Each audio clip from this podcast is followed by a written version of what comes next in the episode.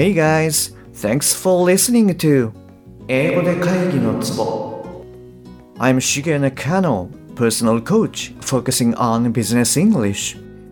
ビジネス英語パーソナルコーチの中野です。よろしくお願いいたします。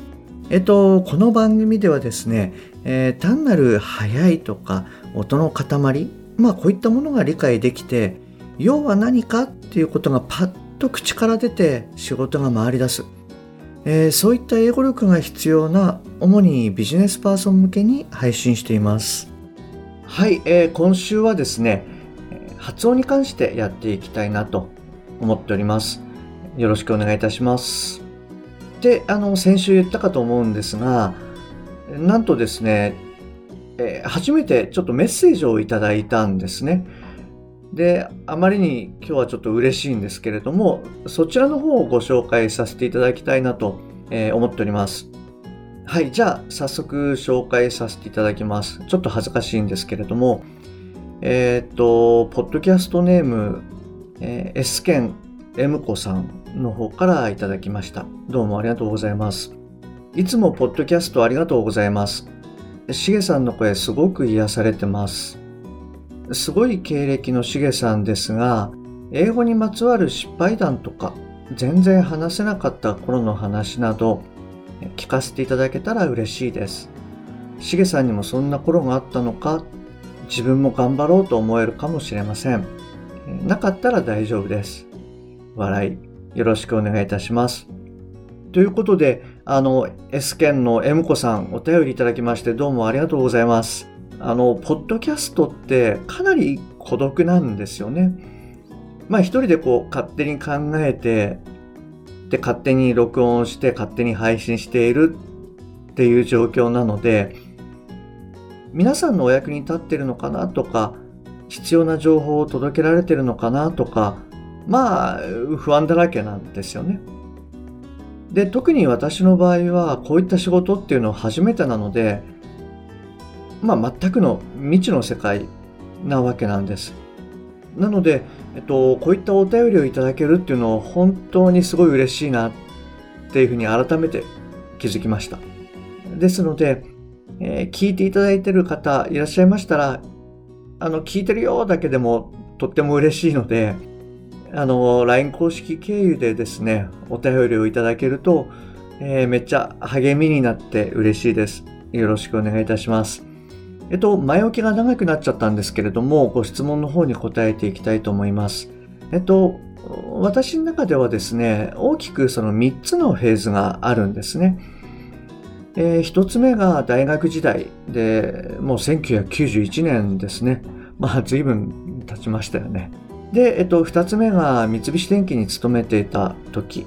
えー、せんきゅうひゃくきゅうじゅういちねんからにせんじゅうねんまで。で、それからノキア時代っていうことで、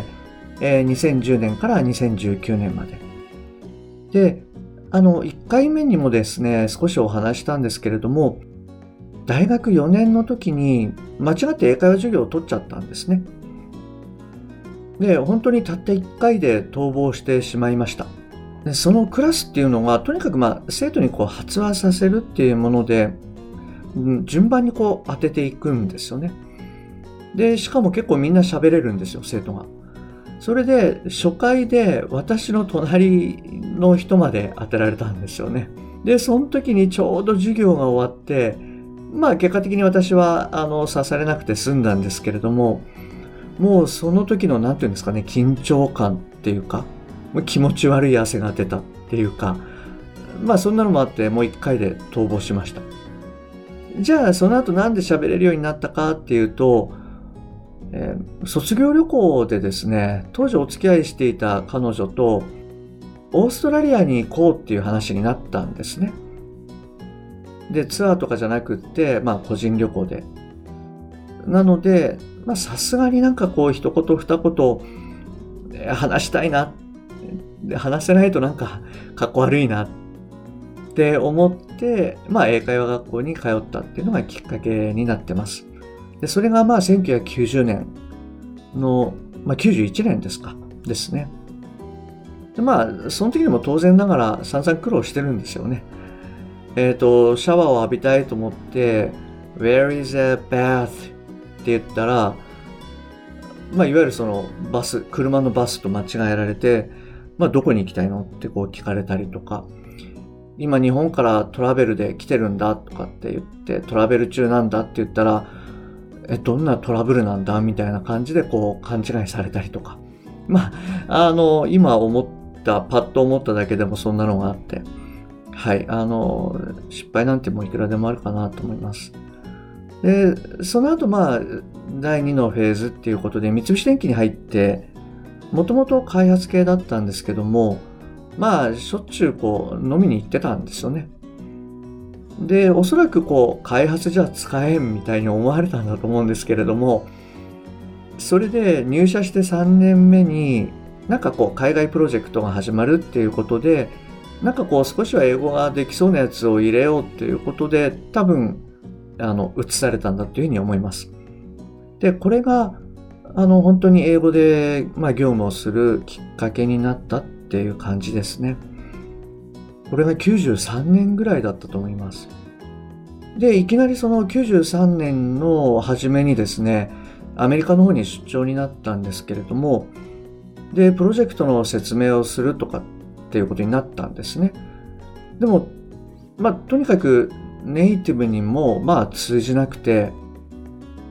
これもだいいっかいめに言ったんですけど、ネイティブの目が泳ぎまくりでしたね。で、この時はまあ事前にファックスを送っていたので、まあそれを見てまあ理解してくれてたみたいな、じゃあ説明いらないんじゃないみたいな感じではあるんですけれども、まあそんな感じでした。で、その後そのさんかげつかんの研修とかでですね、アメリカの方に行かせてもらったんですね。あのコロラド州のボールダーっていうところなんですけども、まあここで本当に何にも通じないっていうことを知らされました。で、そこではその語学研修というか、まあ語学学校に行ったんですけれども、まあ学校の先生にはですね、とにかく街に行きなさいと、それで本当のネイティブに話しかけなさいみたいなことをよく言われました。いやいやいや、あなたもだってネイティブでしょみたいなことをその時思ったんですけれども、あの後から考えると、やっぱり学校の先生って外国人が喋る英語に慣れてるんですよね。で、これはその日本の英会話学校なんかでも同じなんですけれども、そういう英会話の先生っていうのは、とにかく生徒の話を聞いてあげようとか、まあ理解してあげようとか、わからなかったら手伝ってあげようとか、なんかそういう、まあ、人間的にもこう素晴らしい人が多いんですよね。なので、あの、ネイティブであってネイティブじゃないみたいな、あの、そういう感じだというふうに思います。まあ、その時よく理由がわからなかったんですけれども、えっとですね、私はあの、コロラド大学の学生さんに話しかけたんですよね。で、別にその、内容も特に難しいことを話してるわけじゃなくって、えー、日本から来ましたとか、趣味は何とかです。あなたの趣味は何ですかとか。で、ネイティブに話しかけなさいっていうふうに学校で言われたんで話しかけましたみたいな。まあそんな感じの簡単なことですよね。で、今でも覚えてるのは、やっぱりなんかこう、アメ、いわゆるアメリカ人に話しかけるのっていうのが、んなんかこう怖かったんですよね。なんとなく。ぼんやり覚えてるんですけれども、なのでちょっとアジア系の人を見つけてこう話しかけたんですね。で、そしたらですね、どんなことが返ってきたと思います？なんとですね、え、私日本語話せますって言われちゃったんですよね。で、さらにはあなたの英語わかんないんで日本語で話してくださいみたいなことを言われちゃったんですよ。これ、いやいやそうじゃなくって英語じゃないって意味がないんですみたいな気持ちだったんですけれども、まあかなり落ち込みましたよね。まあ英会話学校も何年間か行ったし、仕事でもまあ使ったし、なんで伝わんないのみたいな。自分の英語はもう本当こんな簡単なことも通じないのかっていうことが結構、えー、知らされて、まあ落ち込みましたね。で、まあ、その前後をするんですけど、やっぱり、えっと、ベネズエラ人の人とちょっとルームシェアで入っていたんで、まあ、買い物とかに行くんですよね。ビニールバッグが欲しいんで、ビニールバッグくださいと。多分、ビニール、なんだろう、えっと、ビニールバッグとか言ったんでしょうね、きっとね。ビニールバッグ、please みたいな。でも、まあ、一切通じないんですよ。で、まあ、ご存知な方いらっしゃると思うんですけども、あれってあの、プラスティックバッグって言うんですよね。で、ビニールバッグだと通じないんで、あの、まあ、指を、指さしてこう、これくれみたいな感じでもらったりとか、あとはなんか洋服、寒くなってきたんで洋服買おうと思って、えー、更衣室を探して、Where is fitting room みたいなことを言っても一切通じなくて、一生懸命こう、あのフィッティングルームっていうふうにこう、なんて言うんでしょうね、単語をしっかり発音しないといけないんだって思ってたんでしょうね、きっと。なのでフィッティングっていう感じで発音してた記憶があります。で、全くそれも通じなくて、ああ、フィッティングルームみたいな感じでネイティブに言われて、んなんだよフィッティングみたいな感じのことをちょっとえっと、覚えてます。これ、えっと、実はこれって、あの、日本人が言うグッドモーニングみたいなのと似てるんですよね。我々、こう、日本人がこう、普通に言うと、グッドモーニングみたいな感じで、えっと、ご拍子というか、いつつぐらい、あの、しっかりと音を出すんですよね。でもこれ、ネイティブが話すと、グッモーニングみたいな感じで、グッモーニングっていう、まあ、に拍子というかふたつのところだけしかしっかり発音しない。これあの以前の曖昧母音の時のですね、えー、イベントの時にも話したんですけども、日本語だとイベントでも、えー、ネイティブが言うと van van みたいなこういち拍子というか一拍で、こういうところがこんなところでなんでわかんないの、意地悪してんのっていうぐらいもう分かってもらえなかったっていうふうに記憶してます。で、本当にこの頃って大変で、あの、先生とかですね、その語学学校の先生とか、まあ地元のボランティアの方とか、まあこう知り合いになんとなくこう慣れて、で、パーティーとかにも呼んでくれたりとかするんですよね。で、向こうからしてみると、なんかこう、うん、あの、一人で、日本から来てるし、寂しいだろうし、みたいな感じで、あの、好意ですごい読んでくれてるんだなっていうの分かったんですけども、まあ、正直苦痛でしかなかったですよね。はい。あの、まあ、みんながこう楽しそうに喋ってるわけですよ。で、みんなで夕食をとって笑いながら、えー、喋って食べて飲んで、みたいな。で、何も正直分かんないんで、ずっとこう、一人で下を見ながら食べて飲んで食べて飲んで、でなんとなくネイティブが笑ってるから笑ってみたいな。で、そういう風になってるとまたこう気を使って話しかけてくれたりするんですけども、まあそれがこう何言ってんのかもうやっぱりよくわかんなくて、結局何も言えないみたいな。まあもうそうなっちゃうとこう早く終わってくれみたいな感じでしたよね。うん。まあ、あの、まだいろいろあって、でもどうしようかな。まあ、いっか。あの、これごめんなさい。ちょっとあまりにも長くなりそうなので、あの、まあ、いっかなと思ったら、このあたりで、あの、ちょっとやめていただいて、明日にまた聞いていただければいいんですけども、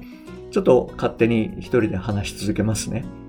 で、えっと、まあ、そういったこう時代をこう少しずつ経ていって、ちょっとずつこう話せるようになったわけなんですけども、やっぱりしばらくして、こう、インドに、出張に行った時とかで、現地のパートナーを使ってなんかにしゅうかんくらいで確か提案書をまとめなきゃいけないみたいな、そういう作業をする予定でまあ行ったんですけれども、なんでしょうね、結局インド人の英語に負けてしまってまとめきれなかったりとか、うんで、ただ今思うと逆にその英語ができなくてよかったっていうケースも実はあるなってっていうのを思ったんですよね。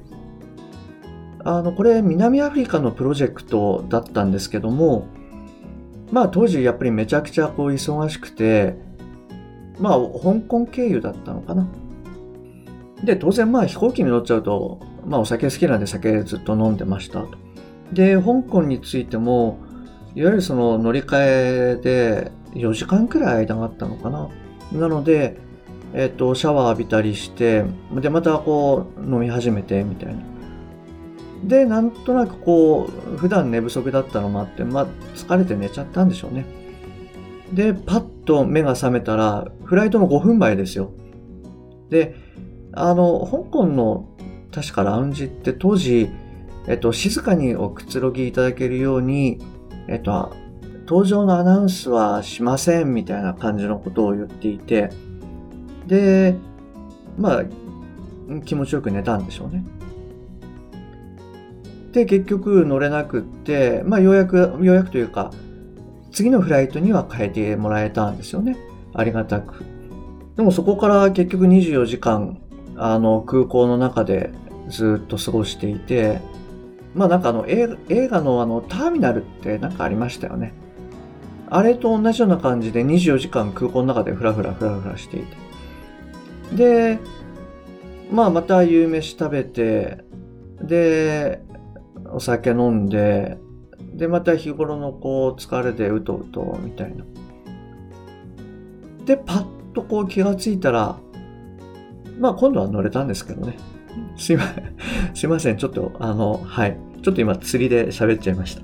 はい。で、あの、まあ一応いちにち遅れで、まあさすがにね、私も、まああの、仕事をしてるんで、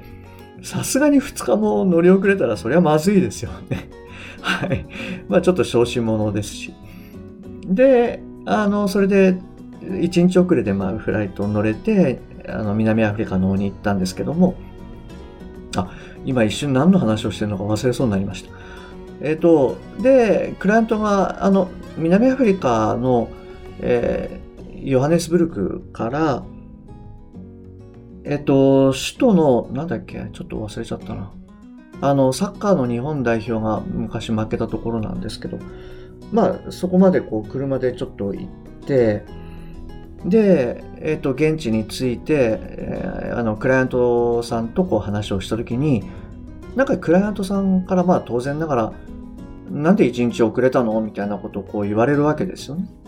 で、その時に、まあ本当だったら、まあなんかこう、日本語だったら、いや、ちょっとこんなことがあって、こんなことがあって、それでこうなっちゃったんです、みたいなことを多分、まあ言ったのかもしれないんですけれども、まあ英語なんで、そんなのをこう、なんでしょうね、言う実力がないんですよね。なので、あの、香港の空港で、えー、飛行機待ってる間に飲みすぎて寝ちゃった。なので、一日遅れちゃったみたいなことを言ったんですよ。で、もう本当に申し訳なかったです、みたいなことをまあ言ったんですけども、そしたらですね、逆になんかこう、クライアントに好かれちゃったんですよね。なんてお前正直なやつなんだ、みたいな。普通はその家族がどうのとか、体調不良でどうのとかってこう、いろいろまあ言い訳するけど、そんなに正直に言うやつは初めて見た、みたいなことを、まあこれもでも多分そういうふうに言ってたんだろうなっていう感じなんですけどね。まあ早くて聞き取れなかったところもあるんで。でも結局まあそんな流れがあって、えっと、結局うまくこう契約まで至ったみたいな感じのところがありました。はい。えー、まあ逆にその英語ができなくてよかったなみたいな例ですね。で、その後こうノキアに入ったんですけれども、まあ多少英語力がついたんですけど、やっぱり大変でしたよね。その、それまではあのネイティブと喋るときっていうのはやっぱりまあ、クライアントさんがネイティブなので、やっぱり別会社だから、なんて言うんでしょうね。なんて言うんでしょう。あの、相手も、ちょっと、こう、手加減してくれるというか。まあ、あの、やっぱり会社対会社の付き合いなので、はい、少しはこう、緩いんでしょうけども、まあ、社内だったら一切遠慮はないんですよね。例えば、僕は営業だったんですけれども、開発の人間とか、立場が異なると、やっぱりそれぞれのこう、あの、見解を言わなきゃいけない場面なんていくらでもあるんで、まあ、ばーっとこう言われちゃうわけですよ、ネイティブから。で、それに対して最初はなかなかこう言い返せなかったんですよね。でもそれでこうちゃんと自分の主張を言わないと営業が悪いみたいな感じになっちゃうんで、それで結構やっぱり力がついてきたかなみたいなところはありました。で、その後でもやっぱりまだいろいろ困難はあって、えーと、一時期、えー、マーケティング関係のこともやっていて、えー、欧米人の中に、まあ、日本人一人であのグループの中に入ってですね、世界各国からその最先端の技術を持っている会社っていうのを探し出してこうパートナーを組むみたいなこう活動をやってたわけなんですけれども、その時の、まあ、ミーティングっていうのが、えー、月にいっかい行われるんですよね。で、その時は、えー、ノキアの全部門の、まあ、かなり偉いさんが入ってきて、えー、いわゆるその副社長 ブイピー レベルにこう直接レポートするみたいな、そういう人たちも入ってきて、こういろいろ議論をするわけなんですけれども、その時に、まあ、議事録をこう持ち回りで書くんですよね。で、その時はかなり嫌でしたね。まあ、とにかく自分の担当してることをやるんじゃないケースが結構あるんで、で、そういう中で当然議論になるんですよね。なので技術的な話題でかつ議論になって、で、だいたいさんじゅうにんぐらいが電話会議入ってくるんで、まあ、複数の人間がバーッとこういきなり話したりとか、かぶせて話したりとか。で、さらには夜中の、まあ、じゅうにじとかいちじぐらいから始まって、で、その日の朝しちじぐらいまでに少なくともチーム内にはこうドラフトを送らなきゃいけないみたいな。なので、まあ、大体そういう時は徹夜でしたね。で、録音しておいて、まあ、何度も何度も聞き直して、でも知らない技術要素、技術的な単語なんかもいっぱい出てきて、で、まあ、とりあえず書くんですけれども、まあ、ネイティブにやっぱり結構、まあ、修正されてみたいな、そういったのを、そうですね、にねんくらいかな。うん、常にやっぱり辛い状況だったかなっていう気はしますね。まあ、今になったらなんか、まあ、それが全ていい経験だったなみたいに思えるんですけどね。あ、で、そう、あのー、さっきの南アフリカのケースは、あの、英語ができなくて、まあ、うまくいったっていうケースなんですけども、ちょっとこれは逆にですね、英語ができるようになったことによる、まあ、失敗談みたいなものなんですけれども、えっと、ある時ですね、その、まあ、ネイティブとよく飲みに行ったりとかしてたんですけれども、海外からの出張者が来るっていうんで、まあ、一緒に飲みに行ったんですよね。日本にいるネイティブ含めて。で、その時に日本に住んでるネイティブが結構こう、まあ、ハメを外したんですよね。で、費用は当然営業持ちだろうみたいな感じでこう、あの、まあ、飲んでましたと。で、あの、会計の時になってですね、まあ、私も結構その時飲んでたからかな、あの、まあ、要はそのネイティブと喧嘩になったんですよね。あの、で、あの、お店の会計の前で、えー、海外からの出張者の分っていうのは、それはもうこっちで持つよと。でもなんでお前の分まで持たなきゃいけないんだみたいなことをこう言い合って、その時にその彼とは、まあ、本当に会計の前のあたりでじゅっぷんからじゅうごふんぐらい多分まあ言い合いした記憶がありますね。で、その外で待ってたあの出張者がですね、まあ、あまりにも遅いなと思って、どうしたんだろうと思ってこう戻ってきたんですよね。それで、その私ともう一人の彼の、まあ、会話のやり取りを聞いて、またスーッと静かに外に戻ったっていうようなあの状況があります。なんかね、まあ面白いですよね。はい。で、結局、えっと、私はその時はその、えー、彼の分は払わなかったんですよね。日本にいたネイティブの彼の分は払わずに、あの、出張者の分は払ったと。でそれ以降多分にしゅうかんくらいかな、まあほとんどもう毎日、要はその日本にいるネイティブの彼とは毎日ミーティング何かしら大体入ってたんですけれども、その後のにしゅうかんはですね、お互いがお互いの目を見なかったっていう状況がありましたね。で、自分の意見を言う時も、あの誰かに対して別の参加者に対してこう言うと、で私の意見に対してそのネイティブが何か自分のコメントを言いたいときは、私の方を見るんじゃなくてまた別の参加者の方を見ながら私に対してこう発言するみたいな。でそれに対して私が言いたかったらまた別の参加者の方を見ながらあの話をするみたいな。まあ本当しょうもないですよね。子供ですよね。今考えてみると、まあ、これは結構あのノキアでですね、同じプロジェクトに関わってた人っていうのはあーあーみたいな、やってたねとかってに思うかもしれないんですけれどもはいえっ、ー、とまあちょっともうさすがにこれあまりにも長すぎるんでちょっとやめようかなと思うんですけども、あのー、はいえっ、ー、と英語が本当に喋れなくて、えー、辛かったこととか失敗だったこととかですね、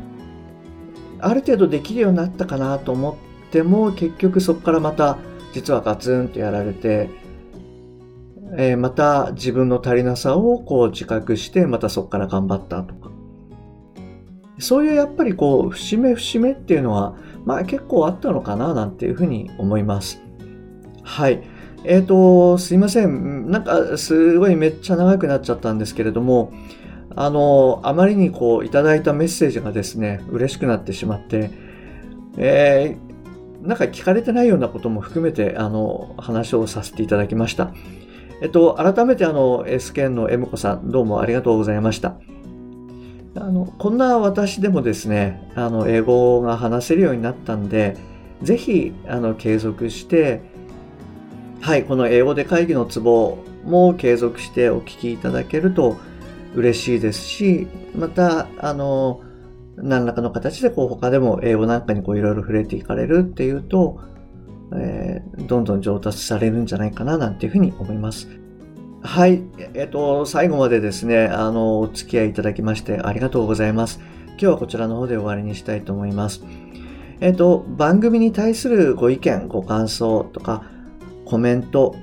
はいあの今日いただいたようなあのご質問もとにかく何でも嬉しいです。はい何でもウェルカムです。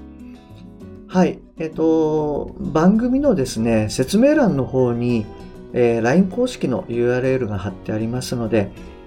そちらの方からご連絡いただけると嬉しいです。もしくはアットマークシゲ -eng-coachアットマークシゲハイフンイングハイフンコーチ、こちらの方で、えー、ぜひ検索してみてください。はいじゃあ今日もですねお聞きいただきましてありがとうございました、えー、また次回お会いできるのを楽しみにしております。